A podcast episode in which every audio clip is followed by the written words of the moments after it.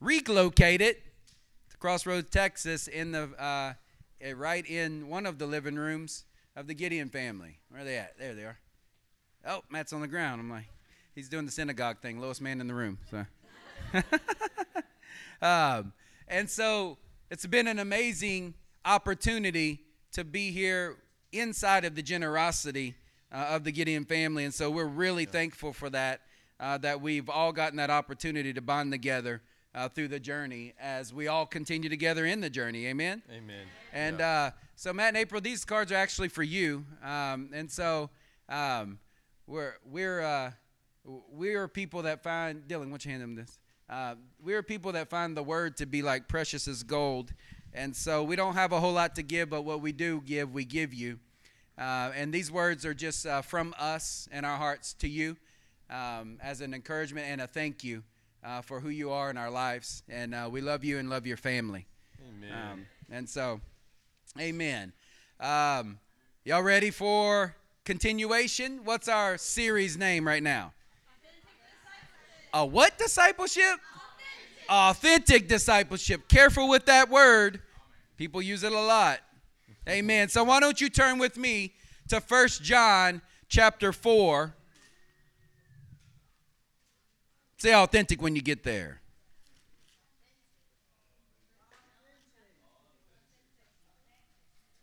Uh, y'all don't be lying in church. Are you there already? Come on, John Hart. It ought to be easy to find, brother. It's got your name on it. Come on. you got it. Authentic. I'm there. All right. Hey, listen.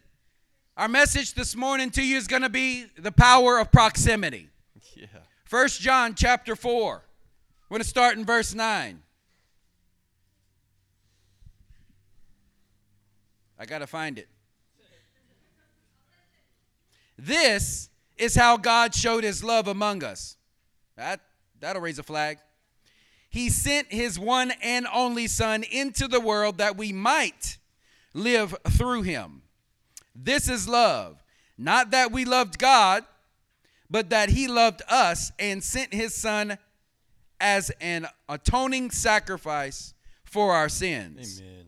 Dear friends, since God so loved us, we ought to love one another. There's a lot of suggestions in there. No one has ever seen God, but if we love one another, God's love, God lives in us. Where? And his love is made complete in us. Amen. Inside of us. Listen, this morning's message is for some of you people. Let's just say, some of you married couples that live in one house, yet you're two individuals under one roof. Yeah. This message is for those who have a lot of associates, but not a whole lot of real friends. Or friends you call friends, but the Bible wouldn't define them that way. Because, well, there's a power in proximity. In First John, John is grabbing hold of something that we must get and that can only be found inside of the design of authentic discipleship, which Jesus modeled for you. And if you do his commands and walk it out, you will receive this. But if you don't, you might be saved, but it won't be yours. How many of you know that you can be saved, but there's many things that you won't actually get to have unless you actually do what the word says? Yeah. John 17 24. Come on. this is Jesus in his prayer closet with the Father. Come on, John 17 is getting warm in here. John 17, 24. Father, I want Man, how many of you have some friends, maybe a spouse, I mean, some close people in your life, and you're like, could you just tell me what you want? I, I have to seem to go and pray for, to heaven to, to figure out what you want when you could just tell me. Father, I want those you have given me to be with me where I am. Jesus is surrounded by disciples so that they may see something, so that they may see my glory, which you have given me because you loved me before the creation of the world. Righteous Father, the world has not known you, but I have known you. And these people have known that you sent me. You see, it's one thing to know that a messenger showed up, it's another thing to know who he is. I made your name known to them, and I will continue to make your name known so that the love with which you have loved me may be in them. I mean, just maybe, might. I mean, okay. And I myself may be united with them. Saints, in the previous weeks, Matthew 4 19, Jesus says, Follow me, not admire me, follow me. How many of you know admiration is different than actually following what you admire? Yeah. In Colossians 2:19, it's after Matthew 4:19 said, "Follow me, not admire me." Colossians 2:19 said, "And we will become bonded, and because you chose to stay close, I will overflow through you." Amen. How many of you know Proximity is a choice. Because I am a, uh, Psalm uh, 46 2 says it like this because I'm a river made, river made glad the city of God. Very poetic, right? Verse 2 it says, or verse 1 it says, God is our refuge and strength, and ever present help in trouble. Therefore, we were unafraid. Even if the earth gives way, even if the mountains tremble into the depth of the sea, even if its waters rage and foam, the mountains shake with turbulence, there is a river whose streams make glad the city of God. Amen. The holy habita- habitation, El Elyon. God is the city and he will not be moved. Amen. When daybreak comes, God will help it. Nations were in turmoil, kingdoms were moved, the voice thundered forth, and the earth melted away. Adonai Sabaoth was with us. Amen. Our fortress, the God of Jacob, think about it. Selah, he said, think about that. He was with us when things shook. He was with us when all came against us. He was with us when things looked hopeless. He was with us. Hello? Yeah. John 4 says, Jesus says, I'm a fountain that never runs dry. John 7 says, He says, I'm a spring of living water. Because of Jesus, saints, you never have to worry about availability. That's true. Let me say that again. Because of Jesus, you never have to worry about availability to the Father ever, ever again. Why? He ripped the veil, didn't he? Our issue is never availability, it's proximity. In John 17, Jesus literally says that one of his greatest desires is that you would be close to him where he is. You know that Chronicle says uh, that says um, God is with those who are with him. But you're like, He's with me always. No, really? Really? Because he said, You need to walk on this narrow way. That's where I'm at. I'm a lamp unto your feet. Right? Right? Not a broad beam of light to a broad way. I'm with you when you're with me. And Jesus says it right here in his own way. Apparently, the only place that you can see his glory is in this dimension called where he is. I'm right here. I want them to be with me so that they might see my glory. Now, listen, they might be um, uh, benefiting from my salvation, but they won't see my glory unless they're with me where I'm at. Uh, okay. I have a question for you. Did the Father deny Jesus request to be close to you? No. Did Jesus ascend to the kingdom of heaven? Is heaven far from you? Where does the Bible say the kingdom of heaven is? Luke 17 20, Jesus replied, The kingdom of God does not come to you with careful observation. Nor will people say, Here it is, or there it is, because the kingdom of God is within you. No, the Father did not deny the Son's request, He honored it. John 16 7 says, It is to your advantage that Jesus went away. Why? So that He might send the Parakletos, that He might send the Holy Ghost, yeah. that He might send the Holy Spirit. Amen. That word, some of your translation says advocate. It meant it meant summon to call to one side. One who pleads another's cause before the judge. A pleader, a counselor of defense, a legal assistant, an advocate. One who pleads another's cause with one, an intercessor for you. And he is not seated in the heavens. He's also seated in your heart. How close is that, saints? Saints, one of Jesus' greatest desires is that you would see his glory. And his greatest glory has always been manifest, watch this, in his body. Are you the body of Christ? Yes. Is he the body of Christ? Oh, he's a yes. The answer is yes to both. In his greatest glory, when the Father wanted to show the fullness and extent of his love, what did he send? He's a body you prepared for me. He sent himself. He came in the flesh. And then he ascended to the heavens and he poured out his spirit so that his body would then become corporate and he didn't change his plan. His glory is still shown inside of his body. And you get to be that body. Saints, you can be saved but never have your eyes see the glory of God. You can be following him and be bonded to him, but just like some of the marriages in the room, you can be distant also although close. Because there is just some things that will never be yours unless you adjust your proximity. Are you with me this morning? Saints, this is why Jesus chose to show his glory through proximity through his corporate body. John literally says he tabernacled where? among us. Are you with me?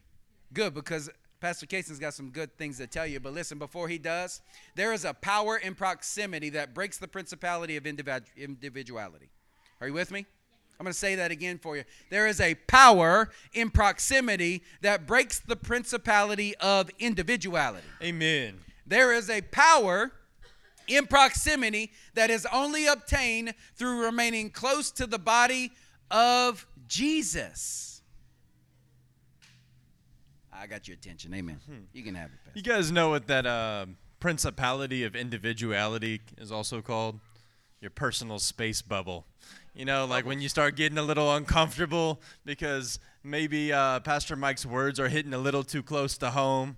Maybe it's that uh, somebody is in your face and in your environment a little more than what you would like them to be, and you just want a break, right? That's what we're talking Me about. Time. That that proximity that we can have among one another is the very thing that breaks off our sense of individuality. So if you're like, "Well, pastor, I have trouble just running and hiding and doing things by myself," then don't ever be by yourself. Yeah. That will break off a principality of individuality. Imagine that. Like these are not superstitious things. They're very very simple. Don't you know God's the realest thing that you've ever seen? Chew on that for a minute. We are the shadow, He's the reality, and you think what you're looking at is actually real. And in reality, He is the realest thing that you've ever seen if you can get a glimpse of Him. Yeah. Come on. Guys, this is why God, in all of His mercy and all of His grace, He floods our lives with each other. Yeah. He puts us in each other's living rooms. Right, Hunter family? He, fills up the bedrooms of your house. Puts us in your gyms. Puts us in your gyms and your businesses. And we have no choice but to walk in proximity with each other. Was there anyone in the Bible that saw the glory of God? Right? What were some of the first? Maybe Moses? Amen. Why don't you turn to Exodus chapter 33? When you get there, look at verse 7 and say glory when you get there. Glory. Come on. No, no, no, no. Glory. Glory. There we go. Come on. Come on. We're almost in the South. Gloria de Dios. oh, That's Texas Virgin. See, I can do the East Texan thing and I can also do the Spanish thing at the same Oh, time. yeah. yeah. Gloria. Amen. Come on. Are you there? All right, verse 7. It says, Now Moses used to take the tent and pitch it outside the camp, Yeah. far off from the camp. Hmm. And he called it the tent of meeting. And everyone who sought the Lord would go out to the tent of meeting, which was outside the camp. Whenever Moses went out to the tent, all the people would rise up, and each would stand at their own tent doors and watch Moses until he had gone into the tent of meeting. When Moses entered the tent, the pillar of cloud would descend and stand at the entrance of the tent, and the Lord would speak with Moses. And when all the people saw the pillar of cloud standing at the entrance of the tent, all the people would rise up and worship, each at his own tent door. Thus the Lord used to speak to Moses face to face as a man speaks to his friend. When Moses turned again into the camp, his assistant Joshua, the son of Nun, a young man, would not depart from the tent.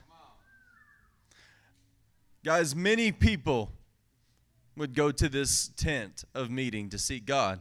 It didn't say that only Moses did it. Uh, this, this was a place where the tent, uh, it, was, it was called the tent of meeting, that you would go and meet with the presence of God, predating the tabernacle itself. But it says that when Moses went, a pillar of cloud would fall in front of the doorway because there was something intimate going on in there that no one else understood of. Do you guys ever you guys ever go as Yeshua himself instructed and behind closed doors have that moment with your God who is in secret?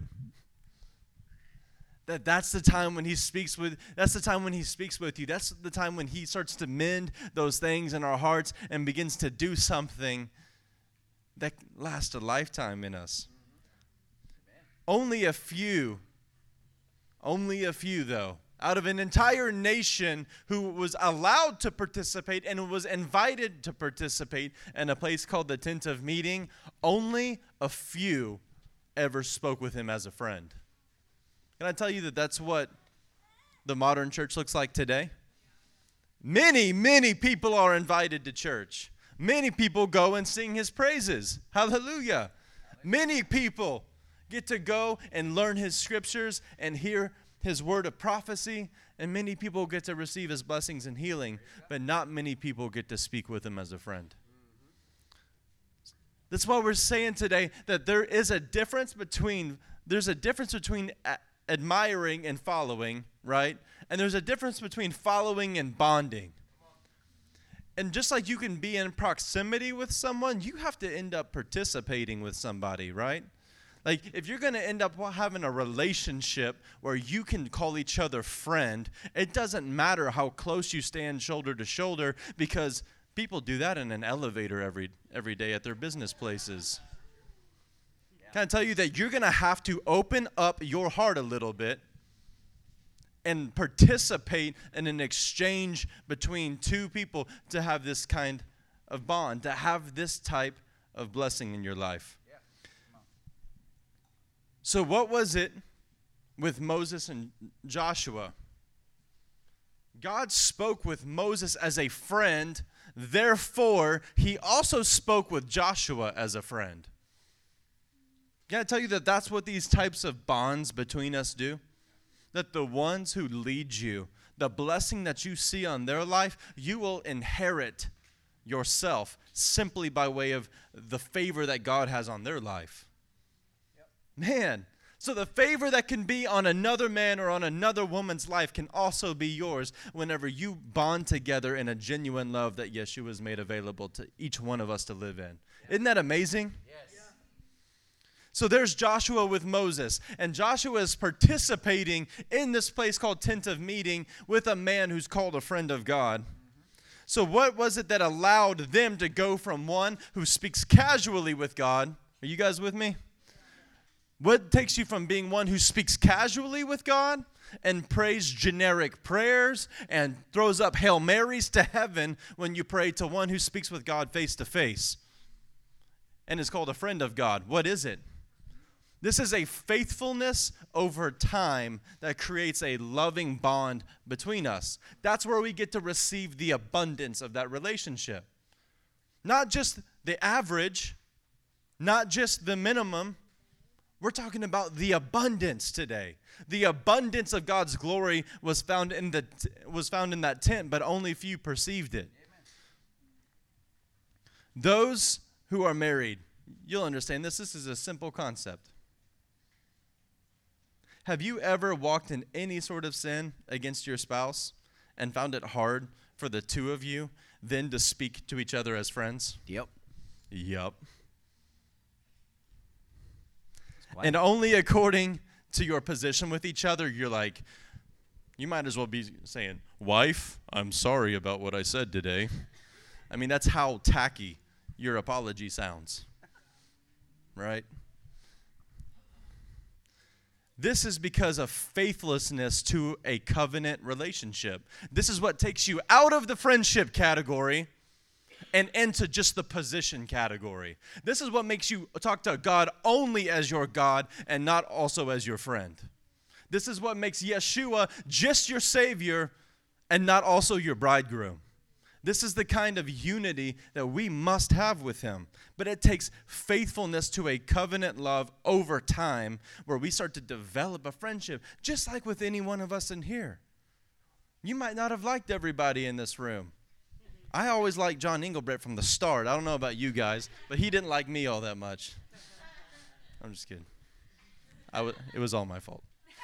I love John with all my heart today, and I will do anything for him to lay down my life for him and his family. But that came with covenant relationship over time in Yeshua.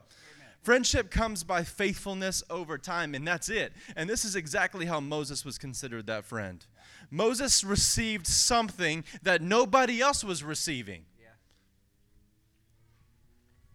Joshua received more because he first did what Moses did which gave him the ability to go further than what Moses could do in his lifetime. We're talking about authentic discipleship. So naturally, we talk about generations, right? But if you don't first do what those ahead of you have done, how will you ever go further than them? If you're always trying to trailblaze your own way, you also will only go that short distance. But if you would get unified with the body of Christ on a deep level, then you and I and everyone in this room could go first the distance of our fathers, and then we go the other mile, and then our sons will go the next mile after Amen. that. Isn't that amazing? Yes. That is authentic discipleship. Moses received something that nobody else was. Are you bonded and insured to greater things than that of the one who disciples you? Ask yourself that. Of the one who you know that God has placed in your life to set an example for you, and you take everything from them that you see Jesus in, and you walk with them in a friendship and, and a love with them, do you feel bonded and insured that you will go further? Because that's the whole point. Because Yeshua himself said it. Didn't he say greater things you will yes. do? Yeah. Well, that's what we're saying to you today as well. Mm-hmm. Greater things. Our sacrifices, church, are a subject that's come up within all of this. Prop, because proper bonding ends up requiring us to sacrifice. Now, not sacrifice as we've understood sacrifice in the past, because proper bonding positions you to receive the abundance. Lavishing is not giving an adequate amount, it is an overflowing amount it is an overabundance. So there's an aver- there's a minimum, there's an average, there's an abundance, and then there's an overabundance. And that overabundance is what we are talking about receiving today, which means you're going to have to let go of something. Maybe it doesn't mean erase it out of your life. Maybe it means that you just let it out of the, the throne of your heart so that you can receive the abundance of His overwhelming presence. If you find something sitting on the throne of your heart, then that takes away His seat for your life. Lingering past, just like Moses and, and Joshua, lingering past when most people are willing to, allows you to receive what most people miss out on. Yep.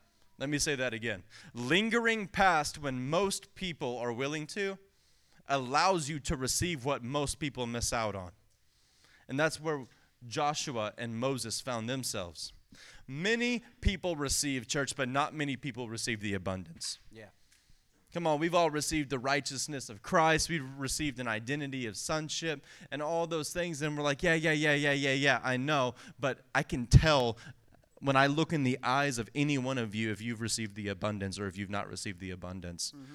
Because there is a life and life abundant that you can see in the eyes of a son or daughter of God that is different than one who's received what, to, what is to them only a title. Mm-hmm. Many people receive, but not many people receive the abundance. Do you position your life to receive an abundance, or does your lifestyle position you to receive the bare minimum? Mm-hmm. Ask yourself that. This is why in messages about following and bonding, there is simultaneously so much talk of sacrifice. Are you understanding yet that sacrifice does not give you permission? Follow with me here. The sacrifice itself doesn't give you permission to approach or a, a permission to bond or a position to receive the abundance. The one who gave you the invitation gave you permission. That's right. That would be Yahweh Himself, the Spirit of Yeshua, inviting you to walk with Him, or any man or woman of God that God Himself puts in your life. The one who gives you the invitation gives you permission to walk in that abundance. Yep.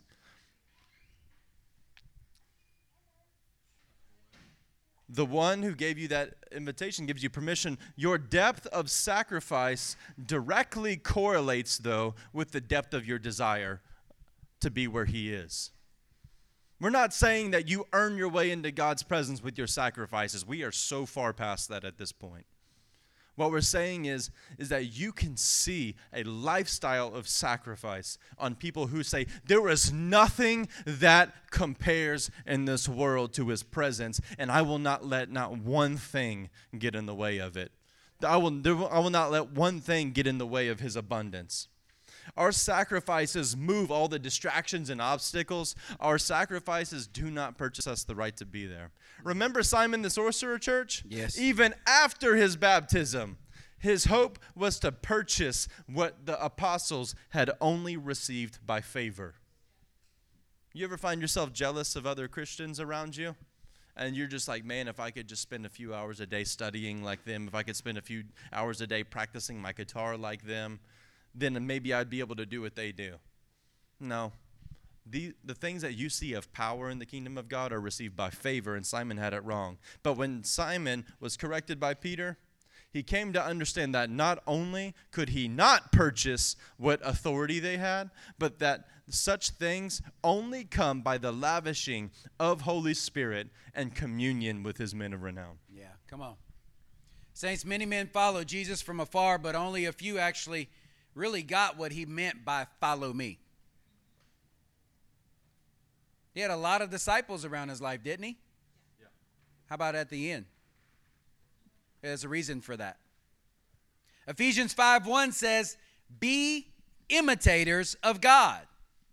There's a difference between imitations and imitators. And there's plenty imitations out there, but there's few imitators because the only way that you can imitate is that you have to be approximately close so that you might be accurately demonstrating what you see. Watch this. John 2:12. After this Jesus went down to Capernaum with his mother and his brothers and his disciples. After what? After he's ministering to the crowds, after he's doing all, everything public, something else then takes place. He goes away to hang out with his mom and his brothers. But somebody else was with him his disciples. You see, because in his mind it was all one. He's just now getting ready to tell them exactly how he feels about that and how they should actually see kingdom life. So after he went down to Capernaum, this was his base camp. He's going home. Jesus is done with ministry for the day. He's done with his job. He's done doing the due diligence of what God's called him to do. Now he's just going to go home and hang out with mom and his brothers Nope. and his disciples. There we go. Come on, you can't leave them disciples back at the ministry building. And it says that they stayed there for a few days together. And then something happens next. Jesus gets up, he goes from Capernaum, he goes to Jerusalem, and he flips some tables. Who was with him when he flipped tables? He wasn't by himself. Don't you know that we flip tables, right? He goes and cracks the whip, doesn't he? Right? So he went, he was not pleased with what he saw. He left, went and created and made a whip. You ever made a whip? It takes a minute. Got to go to the store, get the leather. I got to come back, got to make the thing, braid the thing. Maybe I don't know how, so I'm going to ask, hey, maybe one of my disciples are with me. You know how to do this? That's premeditated righteous aggression right there. And somebody's with him the whole way. Saints, can you be with family while discipling or being discipled? Can you? Is that a challenge in your life? Ah, well, I got my family over here, and then I got my church family over here, and I keep them separate because if I put them together, there's a little bit of conflict, and I don't know what to do with that. It's like I'd have to flip a table or crack a whip. Yeah, see, Jesus didn't, he didn't circumvent that. He just did life and responded to what came. Oh, and he did it together with his mother and his brothers and his disciples. Imagine if you weren't there, you would not have been able to see him interact in that. What about that's Jesus with his family? What about Jesus when no one's around? John 3, do you remember John 3? What do you remember from John 3? Maybe a man named Nicodemus? Yeah. Most of you know that Jesus tells the Pharisee Nicodemus that you must be born again of the womb and of the Spirit. But most don't realize what verse 22 says in John chapter 3. It says this, in case you don't know.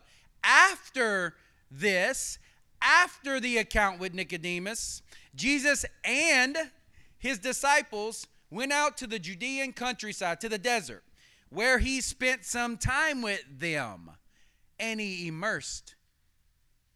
If it was just them, who did he baptize? Them.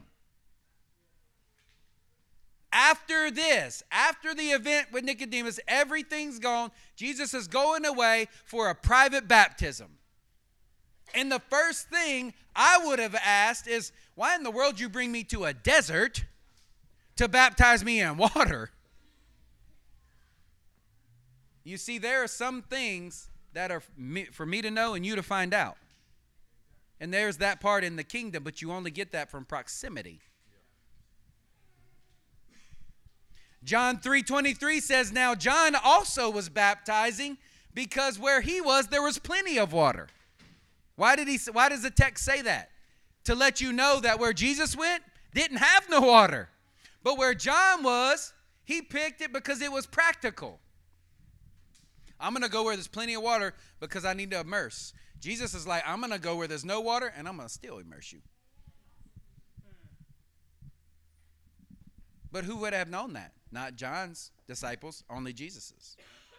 I can hear him saying there's I mean that's great what John's doing, right? And we're for him. Praise God. He's in the will of God. But that's not what we are doing. Maybe I want you to know that your circumstances of dry places doesn't dictate my ability to immerse you. But you wouldn't know that unless you are with me where I am. John 3:34 says, For God gives the Spirit without limit. That was the outcome of what he was trying to show them. I'm dealing with Nicodemus. Now we're going to leave that. We're going to have a private baptism in the desert where there is no water, but I'm going to immerse you anyway and make it happen. Oh, and then by the way, by the time I'm done with my teaching, all I really wanted to tell you was hey, the Spirit has been given without limit. And circumstances don't dictate where I can immerse you. That means that the immersion or the feeling of God, right, is not subject to geographical address, but rather proximity to Jesus yeah. and his body. Can you remain faithful to the Father when your life's in a desert? You see, many of you are really good at following Jesus when you can feel the fuzzies and everything's going good. But what about when you can't hear him or see him? That's the time for hope, trust, and faithfulness. So, can you remain faithful to the Father when your life is in a desert or like a desert? You want to be alone, but even when you run away, you have no resources to give people who follow you when you're trying to run away from them.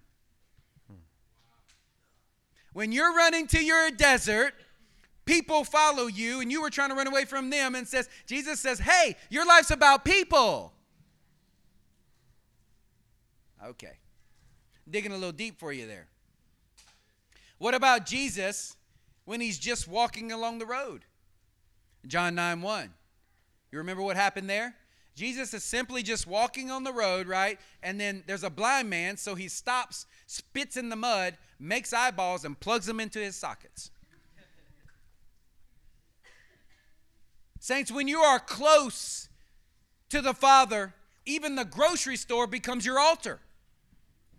When your proximity to those who are discipling you is on point, you will experience things that only take place on the way on the way to evangelism, on the way to cleaning up a church property, yeah. on the way to going lunch together, on the way to hanging out together. There's simply miraculous things that you won't get unless you are with those of the body of Christ on the way.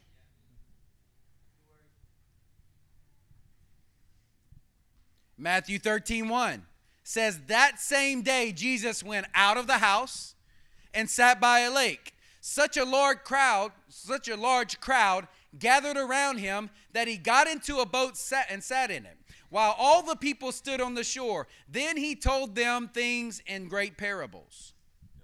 Verse 10 says, The disciples came to him and asked, Why do you speak in parables? He replied, The knowledge of the secrets of the kingdom of heaven has been given to you, but not to them. Whoever has will be given more, and he will have an abundance. Verse 36 wraps it up like this Then he left the crowd and he went into the house. So he starts by being outside of a house in public and telling people in mysteries things from God. Praise God. Are they blessed? Yes.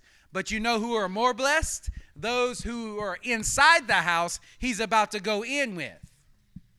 His disciples came to him where? Inside the house. And it says, Explain to us the parable of the wheat field. And he answered them.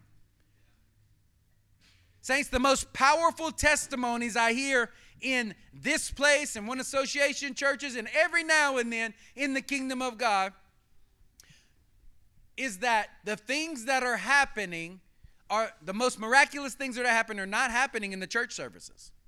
It's happening in the living room uh, and the family homes uh, and the dinner tables and the intimate conversations and hanging out with each other at a park or a grocery store, whatever you might do. That's where the most amazing things happen. What about Jesus when he is offensive? You see, you can't get certain things unless you are approximately close like this. The other things will be a blessing, but they're just an overflow from where it's coming from. Matthew 17 1. After six days, Jesus took with him Peter, James, and John, and he led them up to a high mountain by themselves. There, say there, there, there he was transfigured before them. His face shone like the sun, his clothes became white as light. Just then there appeared before him Moses and Elijah talking with Jesus, and Peter said, Lord, it's good that we're here. Where? Close. Where are the other 12? They're not there. Where are the other 70? They're not there. Peter, James, and John are there. Saints, Jesus, five verses before this, tells Peter, Get behind me, Satan. Five verses later, he shows him his glory. What? Peter's got to be going like, "What are you trying to teach me? Am I Satan or am I divine? What's going on?" Look at what Peter would have missed out on if he would have become offended with what his leader had called him.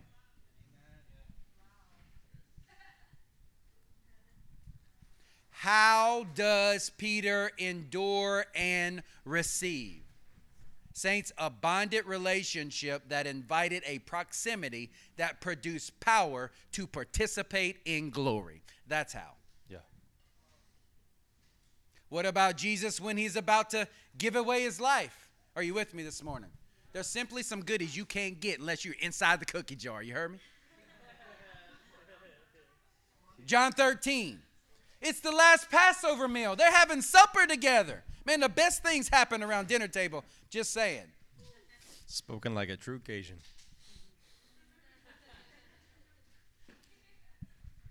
You know all about the Passover. I don't even have to read this to you. Imagine being late for the Passover because of work. Coming in late and wondering where Judas went. What I miss? I was just getting close to him. Finally, we had some breakthrough.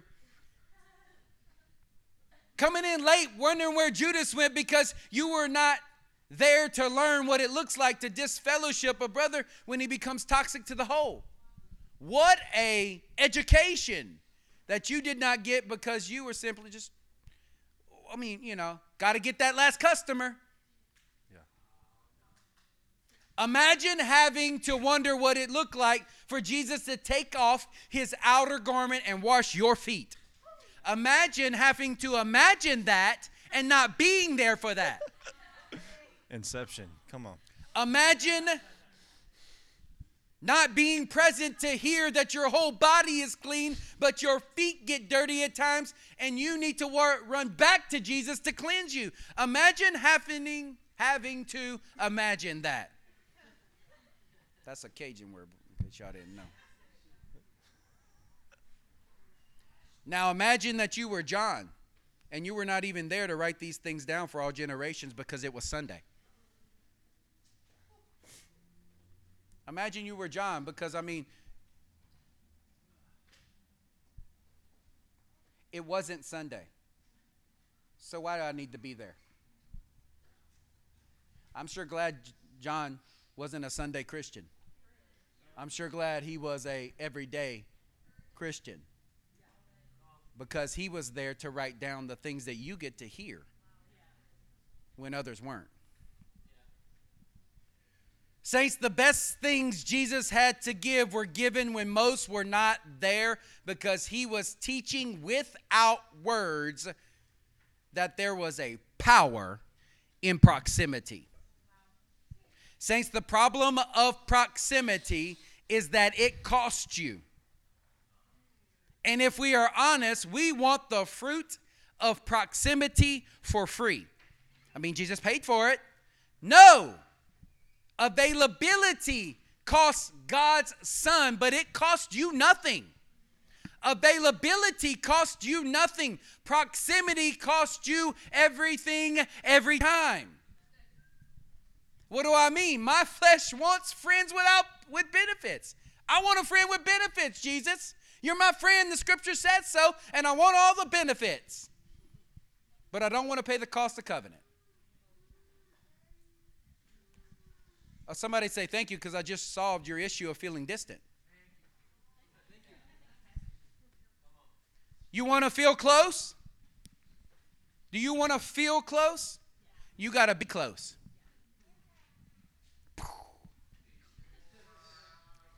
Physics. I mean, This- like- This is where the good things come from. Job 30, verse 18 says, In his great power, God becomes like clothing to me. He binds me like the neck of my garment. Saints, the neck of a garment can feel the pulse of the one it's wrapped around. that's good. The power of proximity is that it is the choice inside the covenant that you've already made with Jesus. Your covenant with Jesus, listen, your covenant with your spouse, your covenant with the body of Christ, your covenant with this church all come with a choice. Proximity is a choice, and presence is the product. Proximity is your choice, and presence is the product. The things you get here on Sunday is the overflow, it's not the potent reality. The potent reality comes from the everyday proximity that we choose to spend with one another. That's right. Hmm. Somebody say amen. Amen. Hey, do you guys understand that the kind of abundance we're talking about receiving has nothing to do with money? It has nothing to do with stuff. It has nothing to do with our businesses working the way that we all want them to so badly. It has nothing to do with resources or even energy or time Yeah. the abundance that it actually makes your entire life worth something is the glory of his presence. They call it the Shekinah. Mm-hmm. His tangible presence on you and in you and empowering you and strengthening you and coming out of you, that is the overabundance that we're talking about receiving. Yeah.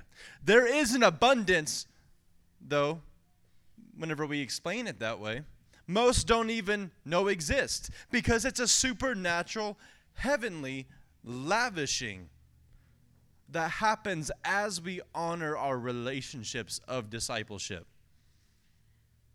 And can I tell you guys that you can be hungry for the presence of God all you want and then be in disorder with men and not get any of the benefits of it whatsoever? Or the other way around, you can be really buddied up with men and come to church every Sunday and not want the presence of God, and you won't get it either. God desires unity with his entire body, the head, Yeshua, and the hands and feet being his sons and daughters. That means every one of us have to be able to walk in unity. How, So- how far do you think this would go if you were a married man in here, right, and you only loved your w- wife for her face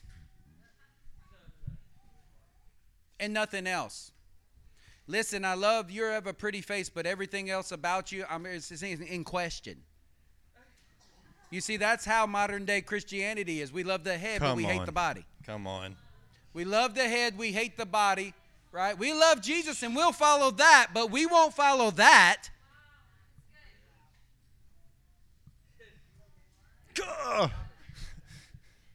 You got a pretty face. Thank you. I knew that. So what about the rest of me? Did we marry the whole thing or we just married some of it?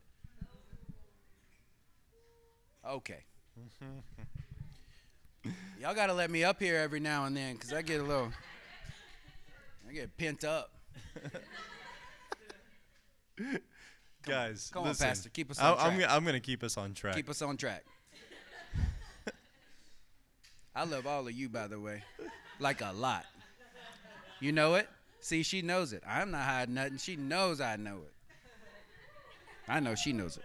And I know he does I because said I, hear on about it all all the time. Keep You're me on distracting track. now. I'm following you. I mean, Keep come on. us on track. Are y'all listening? Oh yeah, they listen. God will lavish you. Amen. Say, God will lavish me God's gonna lavish you. With an abundance through those discipling you beyond what the discipler is even capable of in their own flesh. That's a mouthful. Thank God will lavish you with an abundance through those people, people, humans, faulty humans with little idiosyncrasies and personality issues and accidents that happen and offenses and everything, through those people, He's God pointing, will give you pointing an all abundance. five fingers at me. Just saying. Well, I mean, Keep us on track. God will lavish you through those people beyond even what they're capable of in their own flesh because you honor the bond more than you do the observable abilities of the one discipling you. Amen. You know how I know this is true other than the testimony of my own life? Is in Acts chapter 4, listen to me and interact with this as I read it to you. Acts chapter 4, verse 13, it says, Now when they saw the boldness of Peter and John and perceived and perceived and perceived that they were uneducated, common men, they were astonished. I spoke like Cajuns. Come on, Charlie. And they also recognized after the perceiving that they were common, ordinary men. They also recognized that they had been with Yeshua. Yeah, come on. Wow. So what isn't it a shame that most of the time the world will look at the very men of God that are bringing a revolution to their entire community and be they'll first hear the boldness and be like, "Well, I don't really like the way he says that all that much. He could have said it differently. Oh, he's just common. There's nothing special about him. He oh, he even looks uneducated. I especially shouldn't listen to him then." If you listen to him, he might save your life. Amen. Come on. Come on. In Acts 2 42, though, I want you to hear the opposite side of this. In Acts 2:42 it says, "And they devoted themselves to the apostles' teaching and the fellowship, and to the breaking of bread and the prayers." And awe, awe and wonder came upon every soul, and many wonders and signs were being done through Yeah. the apostles. Yeah, come on. And all who believed were together, Come were together, Together. and had all things in common. Yeah. And they were selling their possessions and belongings and distributing the proceeds to everyone who had a need. And day by day by day, attending the temple together and breaking bread in their homes, they received their food with glad and generous hearts. Yeah. With gladness, hmm. with thanksgiving, not the day, the lifestyle. With thanksgiving and then generous hearts, praising God and having favor with all the people. And the Lord added to their number day by day those who were being saved. Hmm. Church, in Acts chapter 4, what many perceived as uneducated and common, some believed as favored by God. Mm-hmm. They heard the same preaching. In fact, this Acts chapter 2 crowd, they got a little harder message, honestly. They got to hear Peter say, You crucified him. Repent today Yeah. and turn to him Yeah. and be baptized Yeah. and receive the Holy Spirit. And there was such a powerful move that the same men who offended some and gave life to others, the difference was how it was received. Yeah. It was the same men, mm-hmm. the same preaching, but it gave life to one and death to the other, Yep. an abundance to one and nothing to the other. Yeah. This is the difference between the crowds of Acts 4 and Acts 2. When you honor the covenant bond of Christ, of Yeshua the Messiah, between you and those he has given to lead you, and you honor it more than what your carnal perception tells you to, you receive the same signs, wonders, miracles, presence, and fellowship Praise that God. they live in. Yeah. You know that that's what I saw in Pastor Mike's life whenever I first met him. They rolled into town, Stratas and Hutchinsons. Come on, man. That's right. Stratas and Hutchinsons. And it, I saw a friendship there, but that's all I saw. I didn't see a lot of. I didn't see them rolling in in fancy cars. It didn't seem like they had a treasure tre- a treasure chest coming with them. But it's but I kept on hearing about all these relationships, about all these friends, about these brothers, about these fathers in these other places that I hadn't got to meet yet. There was an abundance that they had in their life, though they came and gave up everything to come here. There was an abundance that they had out of simply the bond of relationship with those who had gone before them, those who were coming after them, and those who they had been walking side by side with because they first participated in that love with Yeshua, which then gave them an allowance to have those relationships. And you know what that meant to me? Is that whenever they show up in town, my life gets changed. Mm-hmm. My life gets changed. And to some, along the way, some didn't want to receive what came out of the same man, out of the same woman, out of the same family, out of the same young men who were rolling with him, uh, uh, Devin and Dylan. And Dylan's over here convicting me, and he's like, what, 14 when you rolled into town? And 15 years old, and I'm getting convicted at the words of Dylan in my ministry position that, that I was in. Come on, man. No, there was something special that came with them. There was an abundance because there was an honor for the bond. I saw an honor on Devin and Dylan for their father that I had not seen in any church ever in my life before. And it was something that I so desperately wanted, but you knew what it cost me? It, it cost me everything. Because even whenever I did make sacrifices to try to draw close with Pastor Mike, with Pastor Devin, with Dylan, with John, when everybody rolled into town, I still couldn't I still couldn't get along with them. There were too many differences. I couldn't get along and I was too damaged.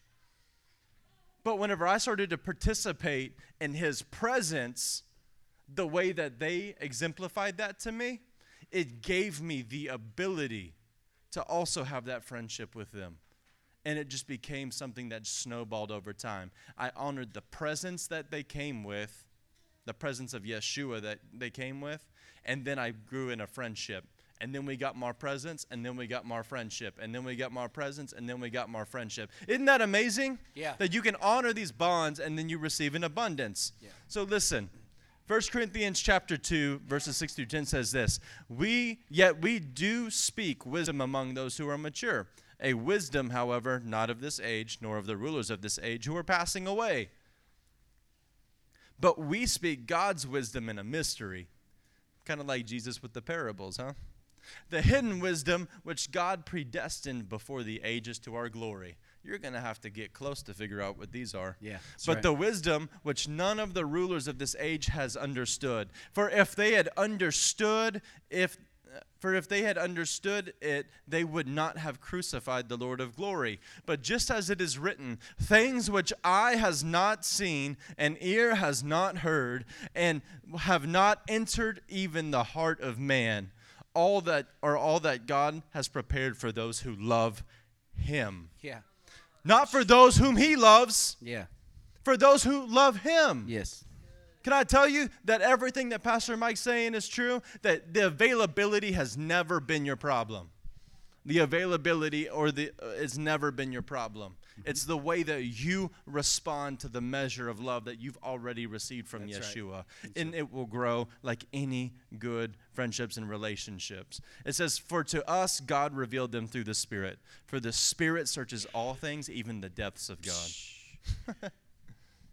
The hard reality of your Bible is when you read it, and when the most real thing ever came to the planet, when reality hit this shadow, when truth in all of its fullness was plugged into humanity, humanity crucified it. When everything that was real came to this, what you call reality, we crucified it. Why do you think that stopped at the cross? It didn't. And you do it every day in some form or fashion. This series is called Authentic Discipleship. Your flesh hates authenticity. It hates it. It wants to crucify it. Oh, I want something authentic. No, you don't. You can't handle what's authentic. The only way you can is by being enabled by the Holy Spirit, and it calls you to get in line with what's real, what's true, and what's authentic.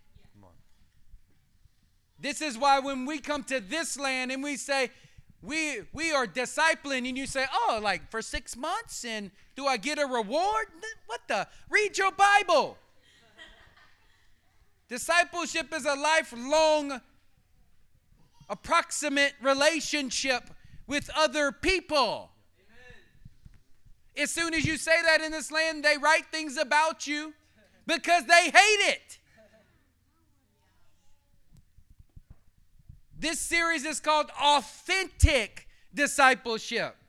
Saints, I've been in the kingdom for over two decades, and I believe people say they want authentic, but most can't handle it. Yeah.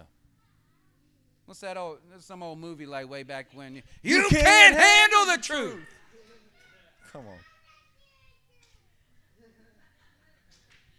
Can you handle what's authentic? Because the world couldn't when he showed up. I want authentic friends. I want authentic. I want authentic family. Like until we correct you. Yeah, don't think this is, doesn't apply to you. Until we encourage you. Until until we say, like, when you gonna invite me over for dinner? Like, oh, that's a thing.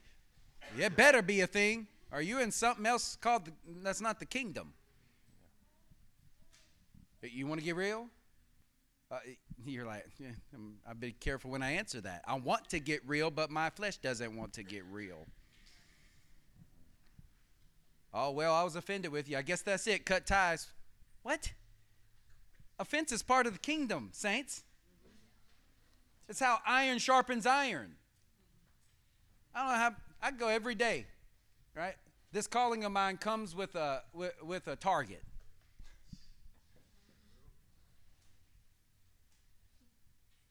Offense is like, oh, okay, again? Okay, sure. Uh, what did I do? What did I? Listen, God chose me. I didn't choose me. Take it up with Him. Yeah. I would choose somebody else better, but He chose me. So therefore, I'm going to do me. Thank you. This series is called Authentic Discipleship, and most people don't really want authentic, they can't handle it. What most people really want is controllable friends. That's what they want. Most people want pliable spouses. That's what they want. I just want to make you what I think you should be.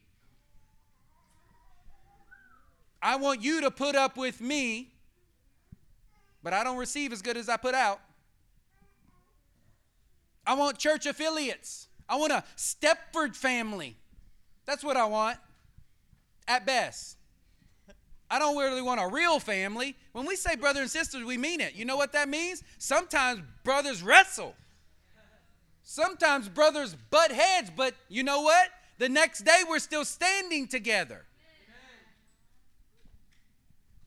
We want churches where everyone believes the exact same thing. Saints, it hasn't happened yet. Hello, truth. It's not going to happen. You're hoping in the wrong thing. Maybe the Lord doesn't want it to happen because He loves distinction. Honestly. Like I, it would be better if we went back to a church on every corner because at least it would be a family on every corner that we're buying together instead of one big giant family in this city. Which one's God? Hello?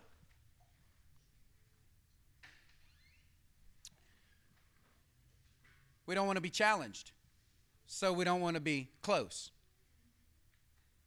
Right? You want to attend church for many years and to con- continue to go a, an acceptable distance in the eyes of your peer but never change. Change is a requirement in the kingdom, in case you didn't know. Authentic means genuine. Authentic means, watch this, not fake. Saints, all those other things, that's fake. You don't want fake, but you have to be okay with paying the cost to walk in something authentic. This is why you can't continue to gather and never grow. This is why that you can't continue to show up but never draw closer. John 6 68 says, The Spirit gives life. The flesh, it counts for nothing. The words I have spoken to you, they are full of spirit and full of life. Yet there are some of you who do not believe. For Jesus had known, for for Jesus had known from the beginning which of them did not believe and who would betray him. He went on to say, they, he knew from the beginning who's rolling with him, and he treated them with equal value and gave them the best chance possible, even though he knew that there was betrayal in their heart, and he didn't treat this one better than he treated that one. Why? Because he gave him full access. Availability wasn't an issue to Judas.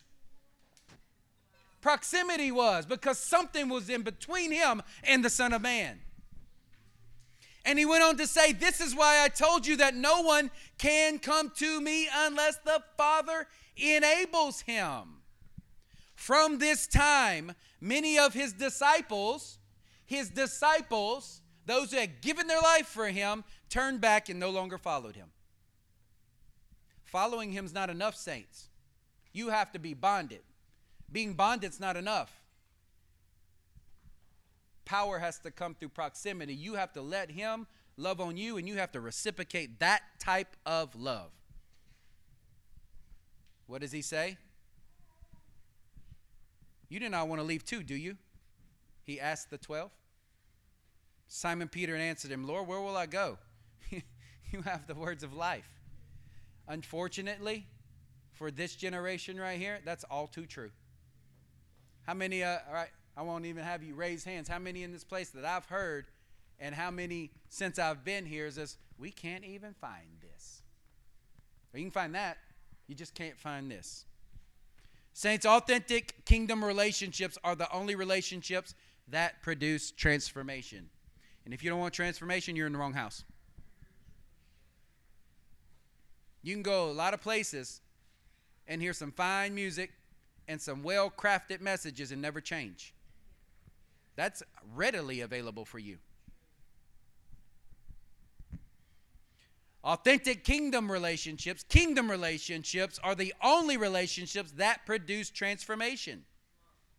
And there is not one real, authentic, spirit filled relationship in this room that has gotten that way without close proximity to one another where iron sharpens iron. And if you are close in here, you're iron sharpening iron. And what does that make you at the end of the day?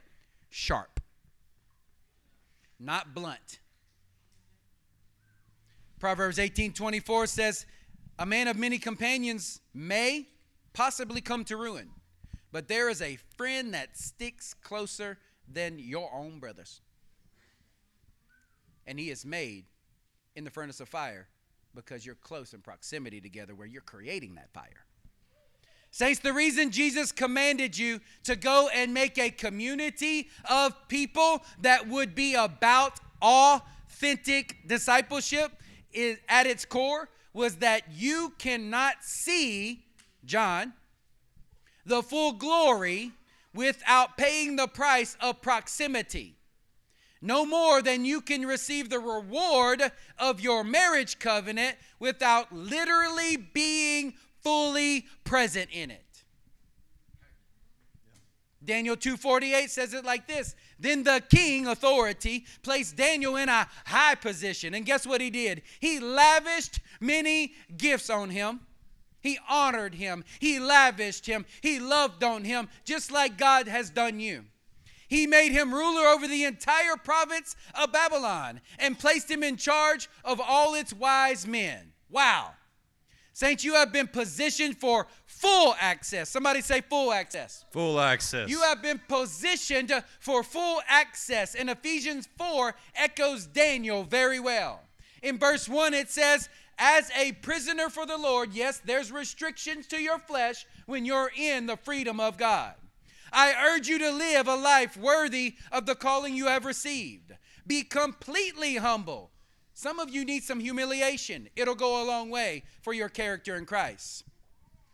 Be completely humble and gentle. Be patient, bearing with one another in love. Make every effort to keep the unity of the Spirit through the bond, through the bond, through the bond of peace. There is one body and one Spirit, just as you were called to one hope when you were called, one Lord, one faith one baptism, one God and Father of them all, who is over all and through all. Verse 7 But to each of you, grace, the charismata has been given, the gifts of God have been given as Christ apportioned it. This is why it says, when he ascended on high, he led captives in his train and gave gifts to men. Man, the giver's good. Yeah. Many men followed Jesus, but only a few saw his glory. You want to see his glory, saints?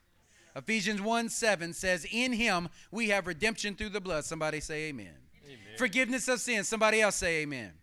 In accordance with his riches of God's grace, that he did something, he lavished it on you on us together with all wisdom and understanding so that you might have a fighting chance. Saints, your Father is wealthy, and what He has to offer pales in comparison to silver and gold. If you are following Jesus for what He has to offer instead of who He is to you, then you're treating Him like a sugar daddy. And you will never receive what we're talking about. He's not your genie. You can't rub him the right way. It doesn't happen like that in the kingdom. Amen. Saints, my wife's glory is not what you see. Just saying. Somebody love G- Jennifer? She's amazing. She's right? She's been a blessing to your life. And that's an understatement when I say that about her for me. But her her glory is not what you see, it's what I experience when no one's around. And you know nothing about that because I get a blessing of proximity. Hallelujah. Hallelujah. what Cason has to offer as a pastor doesn't come from this pulpit, it comes from the times in between this pulpit. Somebody give me witness. What this intimate little church has to offer goes far beyond what we do on Sundays and Thursdays, saints. If you've made your judgment about Remnant Church from your Sunday event or a Thursday event, you are misjudging. We are what we do in the in between the meetings and always will be what we do in between the meetings. Amen. 1 John 3 1 says, How great is the love of the Father that has He has lavished on us. We are reciprocating that type of love, and we can't get it done from here. This is like a fraction that we should be called children of God. And that's what we are. The reason the world does not know us said it doesn't know him. Saints, Turn to Acts chapter 7 and say, Power in proximity when you get there.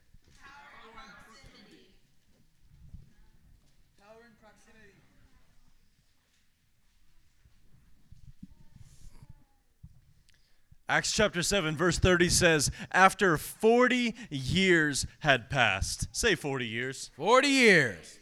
An angel appeared to Moses Come on, this is Stephen's recollection of the story of Moses. In the flames of a burning bush in the desert, it says an angel appeared to Moses in the flames of a burning bush in the desert near Mount Sinai. When he saw this, he was amazed at the sight. Yeah. He was amazed at what he was perceiving to be there. Yeah. As he went over to look more closely, he heard the Lord's voice. Hmm. The Lord says, I am the God of your fathers, the God of Abraham, Isaac, and Jacob. Yep. Moses, trembled with fear and did not dare to look. Then the Lord said to him, Take off your sandals, Moses. Take off your sandals. Slip them off. The place where you are standing is holy ground. That's right. God will make will wait and make you wait 40 years if it means getting a man who's empowered by presence and not his own strength. That's exactly what happened with Moses here. This there was a man who for 40 years named Moses who lived out his own ideas of what he wanted for his life. But then whenever he got a hold of God's presence, man, in that burning bush. It changed everything. And God made sure not to empower him for the task ahead of him until that. And you know what? A whole nation of a million people waited those 40 years too for Moses to show up. Yeah. But God will God would rather make a million people wait 40 years for you than you go out and live out your calling in your own strength. Yep. Come on. A burning bush encounter lifestyle is the only thing that enables you and I to move forward in our lives as disciples of Yeshua. Mm-hmm. If we're not living a burning bush encounter kind of life, guys, then what are you we empowered by? The last thing that Pastor Mike said, the last thing I said, the last experience that we're testifying to from our own personal prayer closet? No, you can't be empowered by that. Yeah. That doesn't work in your fuel tank. You get tired really fast when that's what's in your fuel tank. You know what you don't get tired on? That time when he lavished you in his presence so much that you will never forget it the rest of your life. And whenever people come against you and they come to hurt you, you can remember that moment and take heart. Yeah. That's good. Come on, I have one of those. Yeah. There is a lavishing of his glory, church, and that type of encounter that you can do nothing without. If you find yourself looking upon his glory from a distance, perceiving but never participating, perceiving but never participating, then today is the day for you to make this choice saying, I am never ignoring again that still small voice that tells me to come closer again. Yeah. I'm going in so that someday he will send me out burning with the same fire that he burns with. Yeah, that's right. But, church, you will never burn like him. You will never burn like he does if you never bond with him in that manifestation of his glory. Yeah.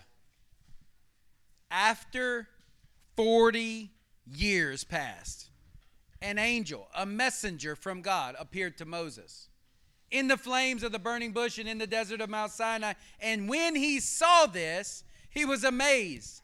And something happened next. He went over and he looked more closely. Somebody say more closely. More close. And because he looked more closely than he was looking before, it enabled him to hear from the Lord. Wow. 40 years. Who wants to wait 40 years to go from promise to presence? Nobody. Jesus did in a moment what it took Moses 40 years to accomplish. In a moment, the Son of Glory did what it took 40 years to accomplish in Moses. It took 40 years to prepare Moses to go from promise to presence. And what was the catalyst in between in Acts 7? Proximity. It was the answer. He was already there. He was in the atmosphere. He's hanging around. He's got an angel. He's got a bush. All of a sudden it starts to burn, and the bush is right there, but he's not right there. What was the catalyst? Here's the bush. Here's the messenger. That's cool. It's angels. I mean, it's an angel. Hello. Who's that angel? Right? You're like, he's not even blown away by the angel. He's now become like, it's okay, another angel. Cool. Okay, whatever. There's a burning bush. Ooh, okay, that's new. Right? And then something starts to go, come closer. Come closer. Come close. Oh, you're with God, but I need you to come closer than you previously were, than you actually are now. change your position. Be approximately like right here. How many have been around a bonfire? You're like, I see it, but if I'm close enough, I can feel it. Right? Some of you are here, but you're not close enough to feel the fire. This is what makes the finished work of Jesus so amazing because he ripped the veil. Amen? You don't have to wait. That's the point. Moses had to wait. You do not. The amazing work of King Jesus is that he ripped the veil, sending a message that Moses may have to wait for 40 years, but you don't. All you have to do is choose proximity. When Moses finally did something in verse 31, come closer than he was, he could then finally hear from the Lord. And what did the Lord say? Take off the last thing standing between us your sandals. Man, it might be just an inch. It might just be just an inch. Because if I'm here, God's saying, and you're here, that's a place called holy.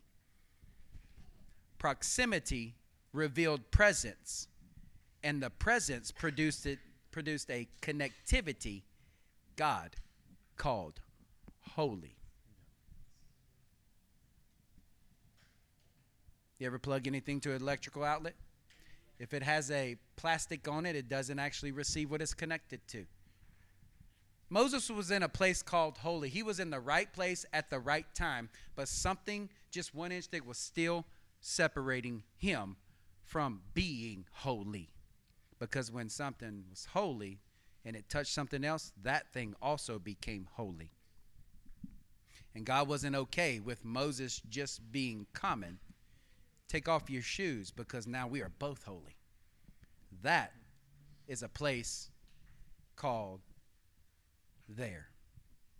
John 17 is our last passage, verse 21. Father, just as you are in me, I am in you. He could have said, just as you are by me, I am by you. Just as you are in heaven, I'm on the earth and it's close enough. No. Just as you are inside of me, I am inside of you. Can you say that about your kingdom relationships? Can you say that about your discipleship? Can you say that about this church? Because that's where you must go. There's no shortcuts. Jesus laid the model. That's what he modeled. And when he said this to his disciples, most of them left. And he said, looks at the few left there and he's like, "You're going to leave me too? man, what he's offering must be pretty freaking powerful, pretty valuable that he's not willing to, to give it to the masses. He's only willing to give it to those who really want it. May they also be in us so that the world may believe that you sent me. I have given them the glory that you gave me, that they may be one as we are one I in them and you in me. I in them and you in me. So that they may be brought to complete unity. Then, only then, the world will know that you sent me and have loved them even as you have loved me. What? The Father loves you the same way that he loves his son. Father, I want those you have given me to be with me where I am. Come on, we said he's a jealous God. And to see my glory, the glory you have given me because you loved me before the creation of the world. Righteous Father, though the world does not know you, I know you, and they know that you've sent me, but we can't stop there. We can't stop with just knowing that God sent his son for you.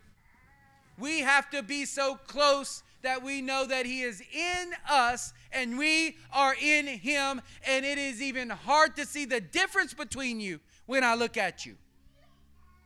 I have made you known to them and will continue to make you known in order that the love you have for me might be in them and that I myself may be in them. Jesus' greatest desire is that the power of proximity would be evident in your life. And proximity produces presence.